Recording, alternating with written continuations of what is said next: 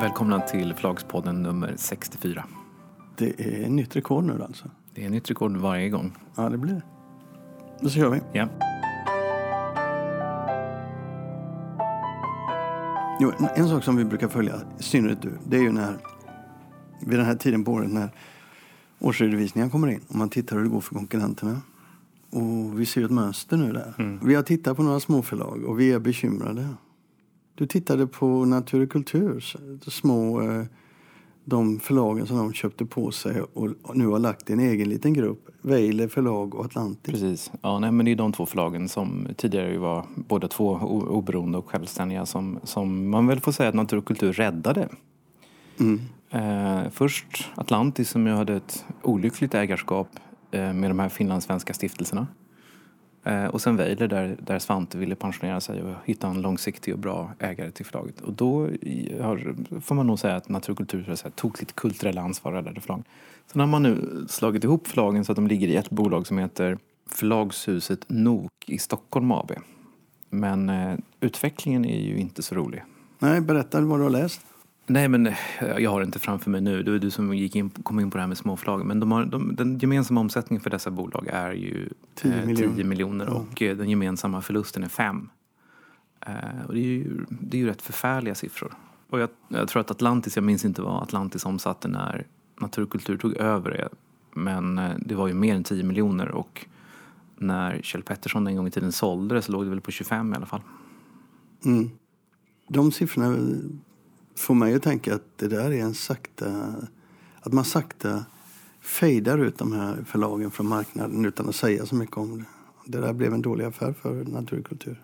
Jag tror aldrig att Natur och kultur tänkte att man skulle göra en bra affär. Utan man tänkte nog att man skulle Rädda de där förlagen.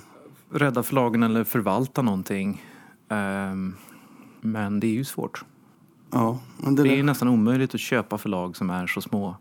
Det är en av mina käpphästar. De drivs ju oftast av människor som är eldsjälar, som jobbar jättehårt. Det går liksom inte att anställa folk till att vara förlagschefer i så enormt små organisationer. Och sen krävs det att de drivs också av folk som är, både, tänker både kyrka och katedral, höll jag på att säga. Ehm, som både tänker kommersiellt och kulturellt. och, ja, och när det är som i Svantes fall så är det stiftaren till förlaget då som jobbar med det. De jobbar ju dygnet runt ofta och är så präglar förlagen så otroligt. Och sen har ju den som var ansvarig för åtminstone ett av förlagen där har ju slutat. Just det. Elin Sändare. Mm. Och gått till Norstedts va? Ja, till Norstedts. Ja. Och det där är ju en signal tycker jag som skickas runt eh, för de som förstår sådana här saker. Att det där kan ju innebära att förlaget inte har så lång tid kvar att leva som självständig enhet. Om de nu är självständiga, då kanske de inte är längre. Det tror jag att de har varit. Som, det tror jag att de har varit en självständig satellit. Jo, men blir de det längre med den omsättningen och när, när viktiga personer går så brukar man ju bara lyfta in det i det andra i moderförlaget till slut. Ja, jo, nej, men det kanske är det som sker. Och sen är ju fem miljoner i förlust en ganska ansenlig summa på, ett, på en sån liten omsättning. Ja ja, det är tråkigt att se de här. Varför vi tar upp det här är ju inte för att peka finger utan det är för att tala om för omvärlden att det är rätt tufft där ute nu. Och eh, man ska veta det så att man förstår varför saker och ting händer. Det är väldigt tufft för de här traditionella småförlagen, de traditionella liksom, kulturbärande förlagen. Det är jättetufft. Jag tror också att man, man eh, vi vet inte hur det går för Bonnier Norstedts riktigt. Eh, hur, skulle, hur skulle vi kunna veta det? Men jag tror även, och det är väl en slutsats man kan dra av den väldigt intressanta intervjun med Håkan Rudel som vi hade i podden för ett par veckor sedan. Jag tror att även de stora förlagen känner eh, av en eh, att de lider ekonomiskt av den här digitaliseringen också. Alltså, både Bonnier och Norstedts har ju en väldigt stor och väldigt omfattande bredd med mycket kvalificerad utgivning som blir allt mer betyngande skulle jag tro i ekonomiska termer. Kanske ska man också se de här då aggressiva eh, operationerna att tillskansa sig för andra förlagsförfattare. Man kanske ska se dem i, i motljuset av att även, även eh, Bonnier Norstedts eh, upplever tuffa tider. Ja, men det tror jag. Jag, jag har exempelvis hört att Norstedts kommer dra ner lite grann på sin lista och att man, eh, man, man, eh, man har köpt in en massa titlar som man helt enkelt inte kommer ge ut. Så det är en ganska drastisk eh, neddragning. Eh, inte så att man liksom säger nästa år gör vi lite färre utan att man bara säger nej men de här 20 böckerna ger vi inte ut. Nu ska vi väl lägga till då eftersom vi har trampat i klaveret här förut att det är absolut inte tal om några uppsägningar. Eh, och, eh, Ja, just det. men, men, men, men, men jag har hört att man, att man drar ner lite grann på listan. Så att det är ju det är inte bara de små förlagen som har Egentligen så är det så att det inte är bra för någon att det går, bra, att det går dåligt. Alltså det, är bra för, det är bra om det går bra för förlag.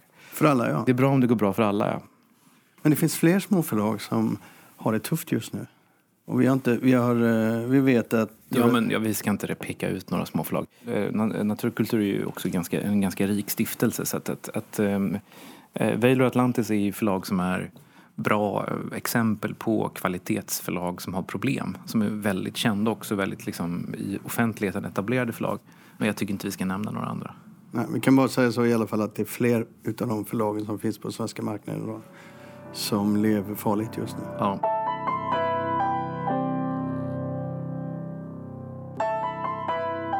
En internationell fråga för, som omväxling. Yes, lite jag, från USA. Ja, jag såg eh, siffrorna för självpubliceringstitlarna. Alltså Mm.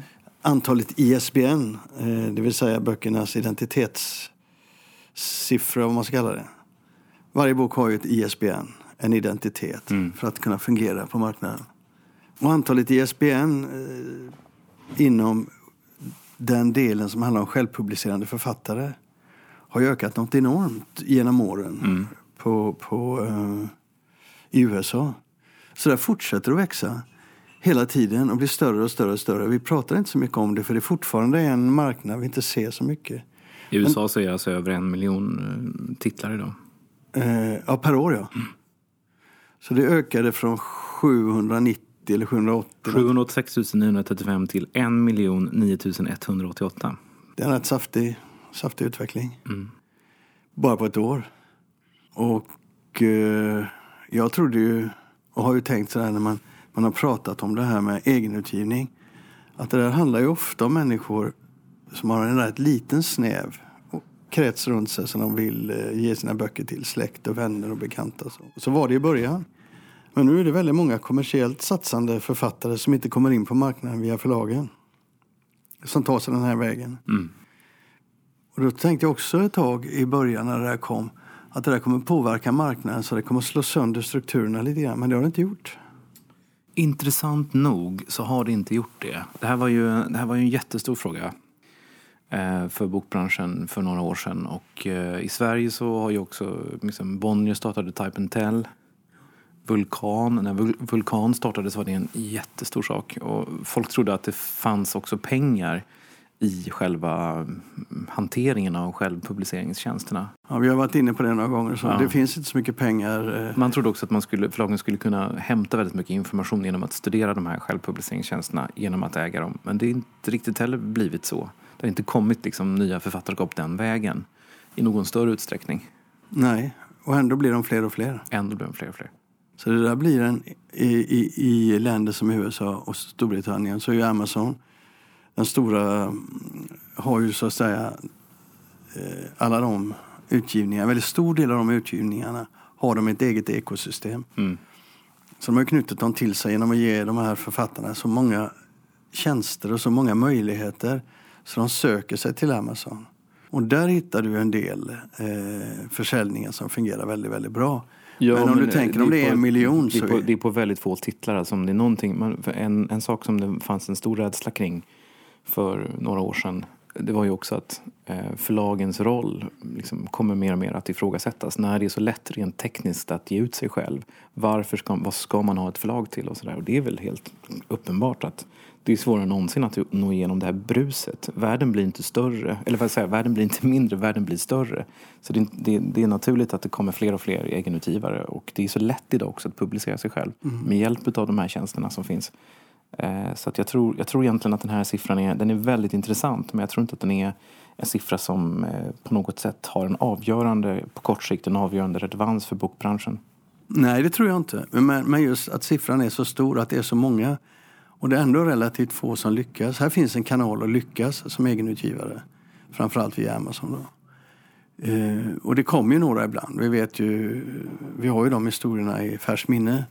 eh, De här författarskapen. Mm. 50 Shades var ju en sån eh, författarskap som gick upp och blev enormt stort. Och det finns andra som vi tar upp ibland. så. Men det påverkar ändå inte bokbranschen något nämnvärt. Nej. Det är rätt intressant. Ja. Det lär vi få återkomma till. Mm. Men det är väldigt stor ökning i alla fall. Det var det vi ville säga egentligen. I Sverige så har vi ju, det finns inte st- statistik på i det, här, i det här underlaget som du har gett mig, men i Sverige har vi ju fått de här hybridförlagen som har blivit fler än vad jag trodde att de skulle bli och, eh, och de verkar växa ganska mycket också. Det finns rätt många av dem.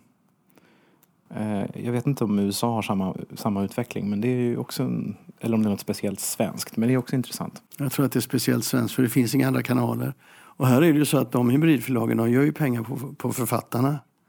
Författarna gör inga större pengar, Nej, med några undantag. det är helt riktigt, men de här hybridförlagen ger ändå författare som har blivit refuserade en möjlighet att komma ut.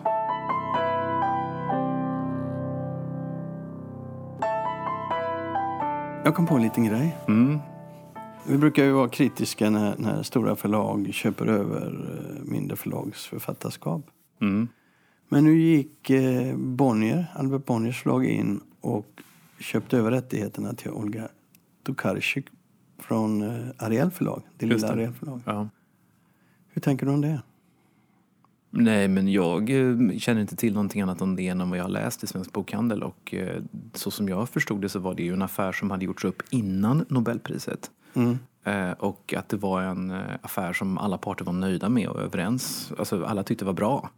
Och eh, Ariel ett litet förlag, enmansförlag som inte hade, inte hade lust, orken, viljan att fortsätta. Och eh, Bonnier ville ta över så att man hittade en bra lösning där. Ehm, det var väl en snygg övergång.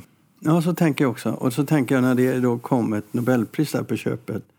Man bara hoppas att han hade procent... Eh, Jag tror att han hade det faktiskt. ja. För, för det skötte de också väldigt snyggt. För det gjorde ju att i och med att Bonnier då tog över de rättigheterna och att de kör gemensamt nu då, eh, namn på böckerna, så kommer de ut på marknaden. Hade Ariel själv suttit där så hade de inte kommit ut på marknaden för de hade inte haft ekonomi att ta hand om en, en eh, Nobelpristagare. Och det där tänkte jag vi skulle prata lite om för jag tror inte alla fattar varför det är så. För vad är det som händer när man får ett Nobelpris som ett litet förlag? Man har inga pengar. Du har inga, eh, inga muskler att kunna gå in och beställa eh, böcker. Det är klart att det finns en del som kan ge dig, eh, ge dig eh, krediter. Men som Men, bara, ja, fast alltså, jag tror... Eh, du, det ligger lite grann i det där. Det är klart att Bonniers gör ett bättre jobb med en Nobelpristagare kanske än vad lilla Ariel skulle ha gjort. Eh, men eh, det finns ju många exempel på småförlag som har skött Nobelpriset väldigt bra. Elisabeth Grate, fantastiskt bra. Eh, Ersatz, fantastiskt bra. Brombergs, när de har fått det, det var ju ett tag sedan nu, men utmärkt. Du, du, men, men jag menar så här. Problemen när ett litet förlag utan, utan kapital får det. Så är det så stora insatser. De måste ta stora beställningar. De måste ha eh, en organisation som kan sköta logistik och allting. Det är ett jättearbete. nej, men, Och gör, och gör de det minsta fel, alltså får de för stora returer, så råkar de rätt illa ut i slutändan. Det blir sämre ekonomiskt än man kunnat tänka sig. Så de måste kunna vara... nej. De, de förlagen du nämner, de är ju kvalificerade att kunna göra en bedömning av Jo, marknaden. jo, jo, det är klart. Ja, det är mycket möjligt att om det, om det är förlag som är, som är, som är mer hobbyförlag att det kan vara väldigt jobbigt för dem. Men, men eh, vi talar ju om ganska, ganska små summor. Alltså kostnaden för att trycka rätt stora upplagor är förhållandevis låg. Och sen har du en ganska garanterad intäkt. Eh, och du har en kredittid du ska ligga ute med och sådär. Men det, i övrigt så är det ju inget stort maskineri som krävs. Det är inte så att du måste bygga upp en hel säljorganisation eller sådär. Utan det är några samtal. Eh, bara Akademibokhandeln är ju jättestora på, på Nobelpristagaren. Så att jag tror att det där är lite överdrivet. Nej, det tror inte jag. jag tror att det kan sluta rätt illa. Jag vet ju att en del förlag på senare år har suttit med inte riktigt fått utdelningen de hade förväntat sig. På Nej, men det är ju inget förlag, eh, om man, bara om man tar de där som jag nämnde exempelvis, även om det är inget förlag som har förlorat pengar på Nobelpriset. Nej, men det, det är också så ibland att man kan förvänta sig att det ska bli en viss försäljning, så blir det inte det. Att, det ska bli intressant att se. Nej, Men, har du tryckt 20 000 ex och du, du, du säljer 10 så gör du fortfarande en väldigt bra affär. men det är ändå så att marginalerna för väldigt små förlag är... Jag, jag ville bara liksom peka på det, att det, Mm. finns, det finns saker här som man inte riktigt ser när man pratar om Nobelpriset och, och riktigt kan förstå. Ekonomin i det hela kan vara lite stökig för ett litet förlag. Så är det. Sen är ju den, den långsiktiga trenden är att Nobelpriset varje år tappar i försäljningskraft. Vad vet du om det?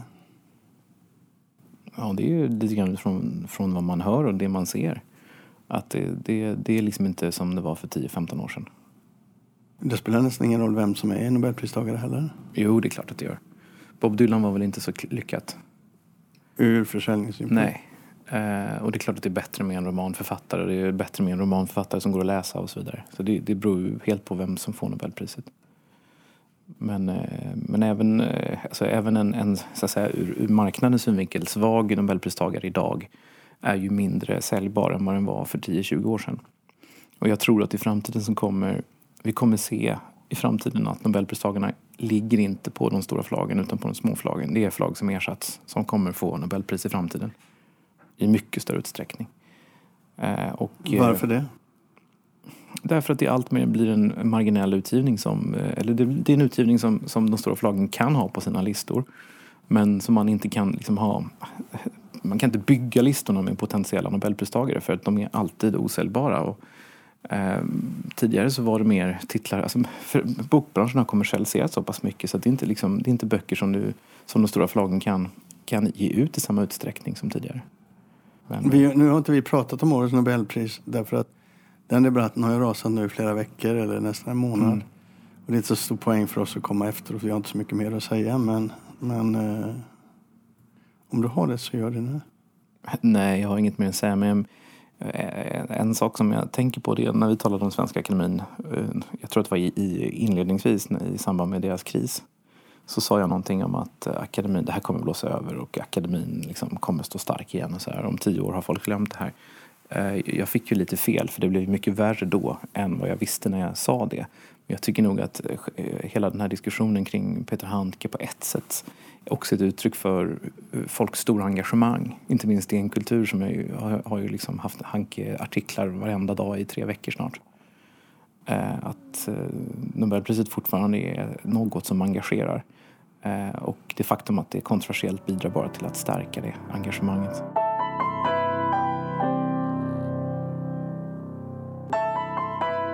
Hej Åsa Selling. Hej.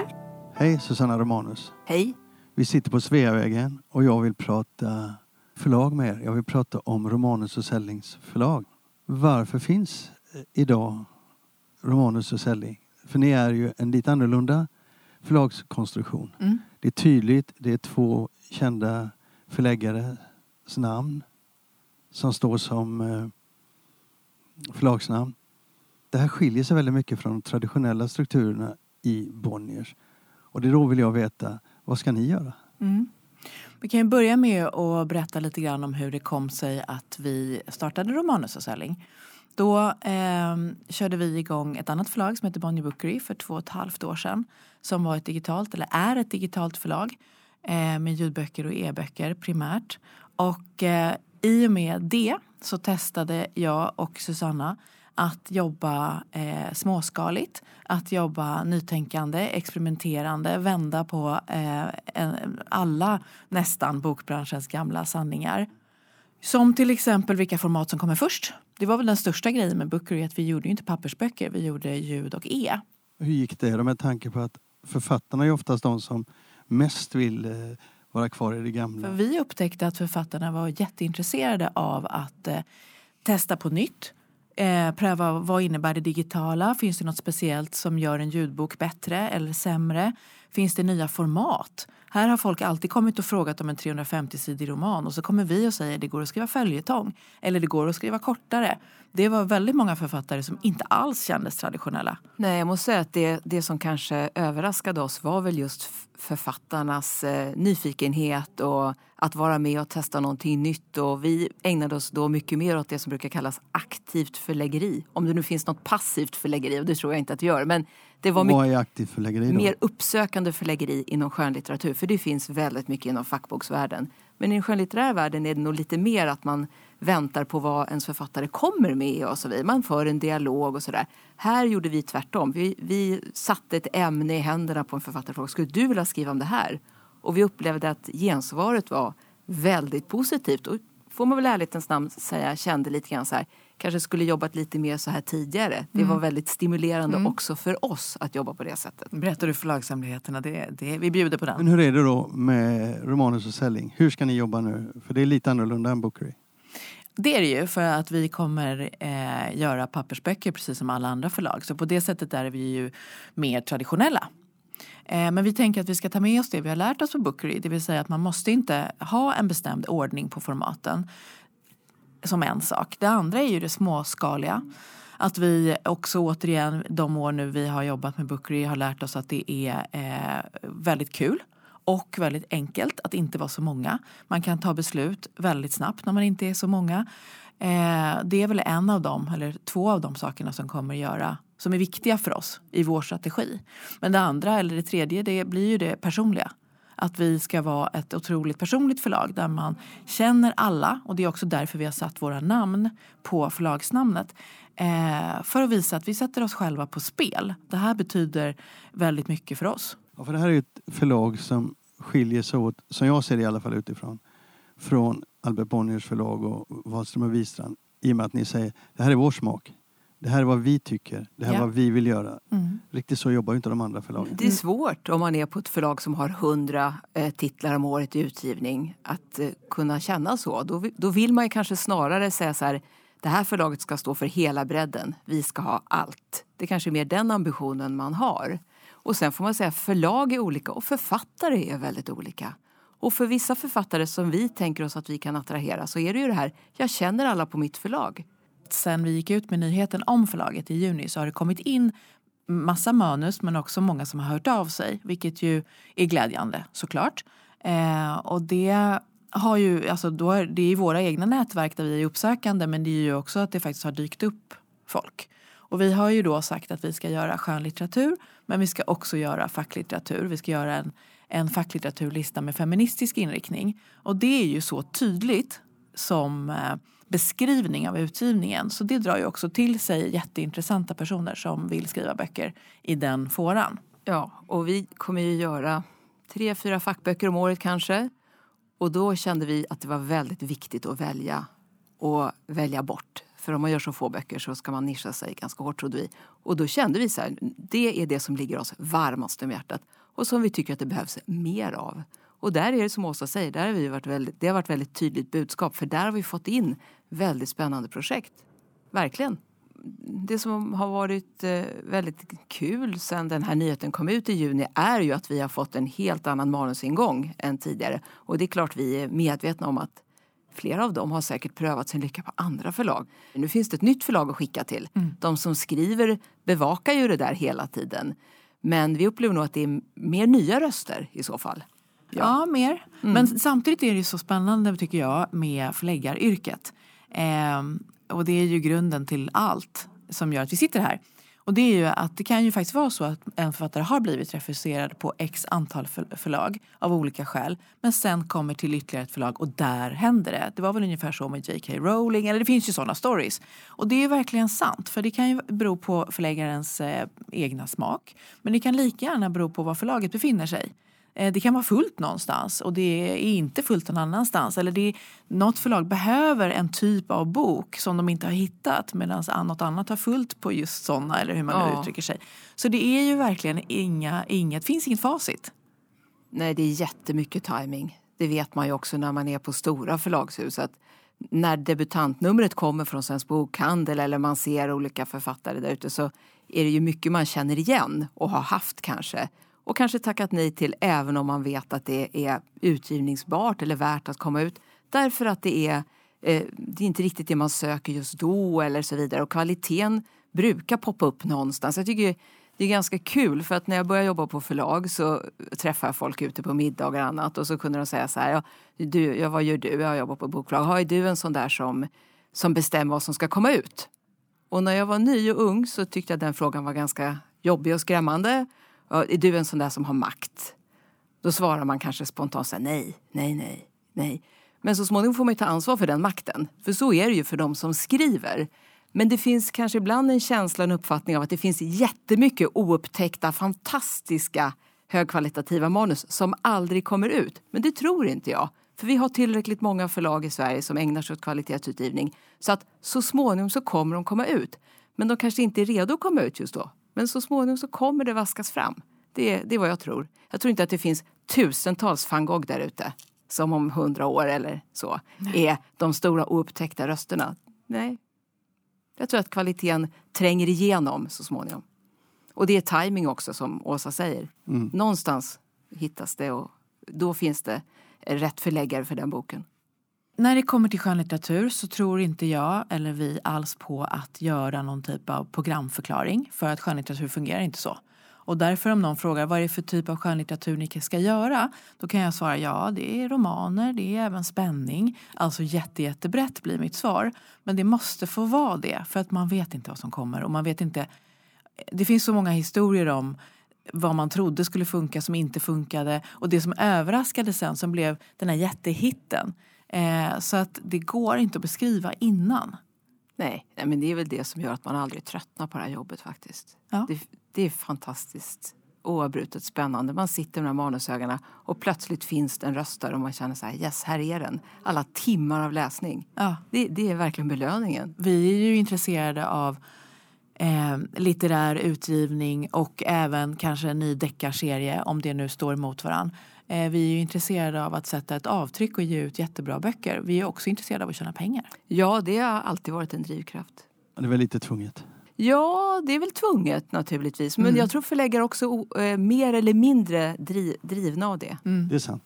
Men har ni, så att, eh, har ni ett tidsperspektiv för förlaget? Det vill säga, har ni tänkt köra detta några år och se hur det fungerar eller har ni ett stopp någonstans? Att säga? Nej, men det måste man ju säga. Så är det egentligen med allt eh, vi gör på jobbet. Det vill säga, det är ju inget som bestäms jättemånga år Eh, eh, helt spikat framöver. För att marknaden är idag ganska konstig. Det händer saker hela tiden och sådär. Och det är klart att om vi startar ett nytt förlag på Bonnierförlagen så är det ingen som säger så här, och nu svär vi på att det ska finnas i 30 år. Så funkar det ju inte.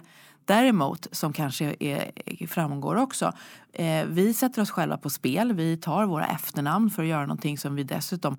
Det är en dröm att få göra det här. Ja, det är ju verkligen någonting som känns sjukt roligt, häftigt. Det är väldigt coolt, kul att vi har fått det förtroendet. Vi kommer ju i och med det också göra vårt yttersta för att det ska gå bra. Men skulle det fullständigt haverera, antingen för att vi i värsta fall inte fick ut böcker eller eh, det gick väldigt, väldigt dåligt ekonomiskt, då skulle vi ju kanske inte hålla på hur många år som helst. Nej, det är klart är det är så. Precis, men det är klart att eh, det finns en, en i, i Bonnierförlagen en långsiktighet i det man startar. Det men vi har också... inte heller satt, satt någon, någon tidpunkt där det är så här om inte mm, är uppfyllt på xx år så. Det är så har vi inte pratat. Samtidigt är det så här att eh, i Bonniertraditionen så finns inte det här exemplet tidigare. Man har inte haft det här med att sätta ett förlag med namnen på några förläggare. Nej. Så det är något nytt. Mm. Mm. Och tittar man på förläggeri idag internationellt så innebär det någonting speciellt. Precis det du säger där Åsa, att vi sätter våra namn här. Mm. Det är våran garant för att det här ska bli kvalitet. Mm. Och går det då åt skogen så mm. skadas ju namnen så att mm. säga. Ja. Men samtidigt är det så när man tittar internationellt, när man gör så här så är man ute efter att, som jag ser det traditionellt då, så är man ute efter att oj, här är två personer som är viktiga för oss. Vi måste skydda dem så att inte de går till andra förlag som en del har gjort.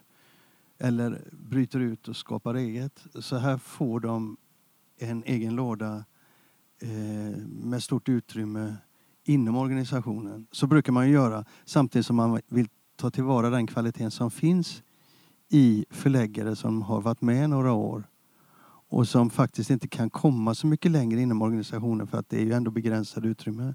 Då skapar man ju egna förlag. Hur, eh, hur ledningen tänkte när eh, vi bestämde att det här skulle ske är ju inte egentligen så mycket som jag kan redogöra för. För det får du fråga dem om, eh, eller Håkan om. Men det var ju vi som kom med idén.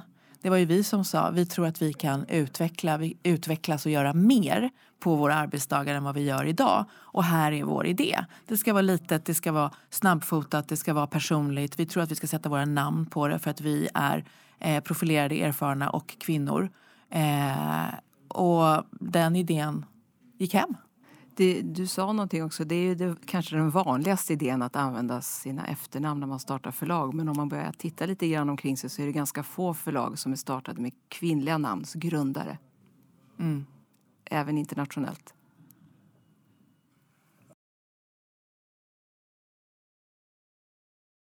Här har vi en väldigt stark drivkraft, det har jag ju. Att vara lyfta, stjärnförläggare. att lyfta fram, Kvinnor! Ja. ja, Ja. Absolut. Det, Det är är, klart ett att- livsprojekt för kvinnor i yrkeslivet. eh, för tio år sedan. Då på den tiden så var de tre högsta cheferna var Maria Kurman på Bonnierförlagen, Eva Schwarz på Natur och kultur och på Norstedts var det Maria Hamrefors. Maria Hamrefors. Mm. Eh, och då tänkte jag så här att det där var rätt unikt Mm. internationellt. Men då tänkte jag att detta skulle växa. Mm. Eh, och så hade vi då också de här förlagen som drivs av starka kvinnor. Brombergs, eh, Dorotea Bromberg exempelvis. Fantastiskt. Men ändå, när vi tittar idag, så ser det inte riktigt så ut längre. Nu är det män på väldigt På många platser igen. Chefs, de högsta Högsta chefspositionerna. chefspositionerna. är och förlagschefsnivå också kanske, eller? Ja. Hur tittar du? Nej, men det, jag, jag ser ja. det så. Ja. Eh, och, och det är klart att när vi pratar om det här så är varje plats den är unik så att säga. Varje chefspost är unik. Mhm. Men ändå är det ett, en struktur. Mm. Den slog, drogs tillbaka. Den strukturen i förlagsvärlden tycker Ja, jag. men det säger man väl lite grann om feminism och, och den typen av frågor. Att det är segrar som ständigt måste återerövras. Jag menar, titta till exempel på hur abortlagstiftningen är nu ifrågasatt i Sverige under diskussion. Det trodde vi väl aldrig att det skulle komma. Vi trodde väl de segrarna var vunna en gång för alla. Men så Såklart. är det inte med de här frågorna. Nej. Tyvärr.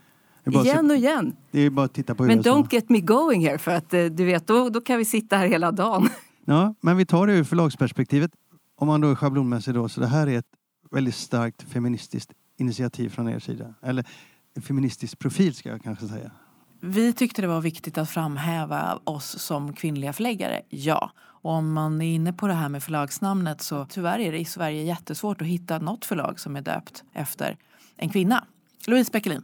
Jag ska Pia vara... Prins. Pia Prins, precis. Men, men ja, det kändes som att det var viktigt att sätta, sätta kvinnor på kartan på det sättet som vi gjorde. Och sen ska jag inte lägga mer vikt vid det än att, eh, som vi var inne på förut, vi ville göra det här för vi tyckte att det var en bra idé som dessutom var väldigt kul. Vi har väldigt kul när vi jobbar ihop och vi var säkra på att vi skulle välja det som vårt, våra hjärtan klappar för. Det vill säga skönlitteratur och feminism. Och inte mycket mer komplicerat än så. Vi har varit inne på att vi har fått ett ganska eh, stort inflöde av förslag och kontakter och manus. Men vi är ju eh, vi är här och vill ha mer. Så är det ju. Absolut. Det där var reklamavbrott, hörde Ja. Så är det. En kontaktannons. En kontaktannons. Ja. Ska vi eh, avrunda där? ja. Tack Tack. ska ni ha. Tack, Tack. Åsa. Tack Susanna. Tack.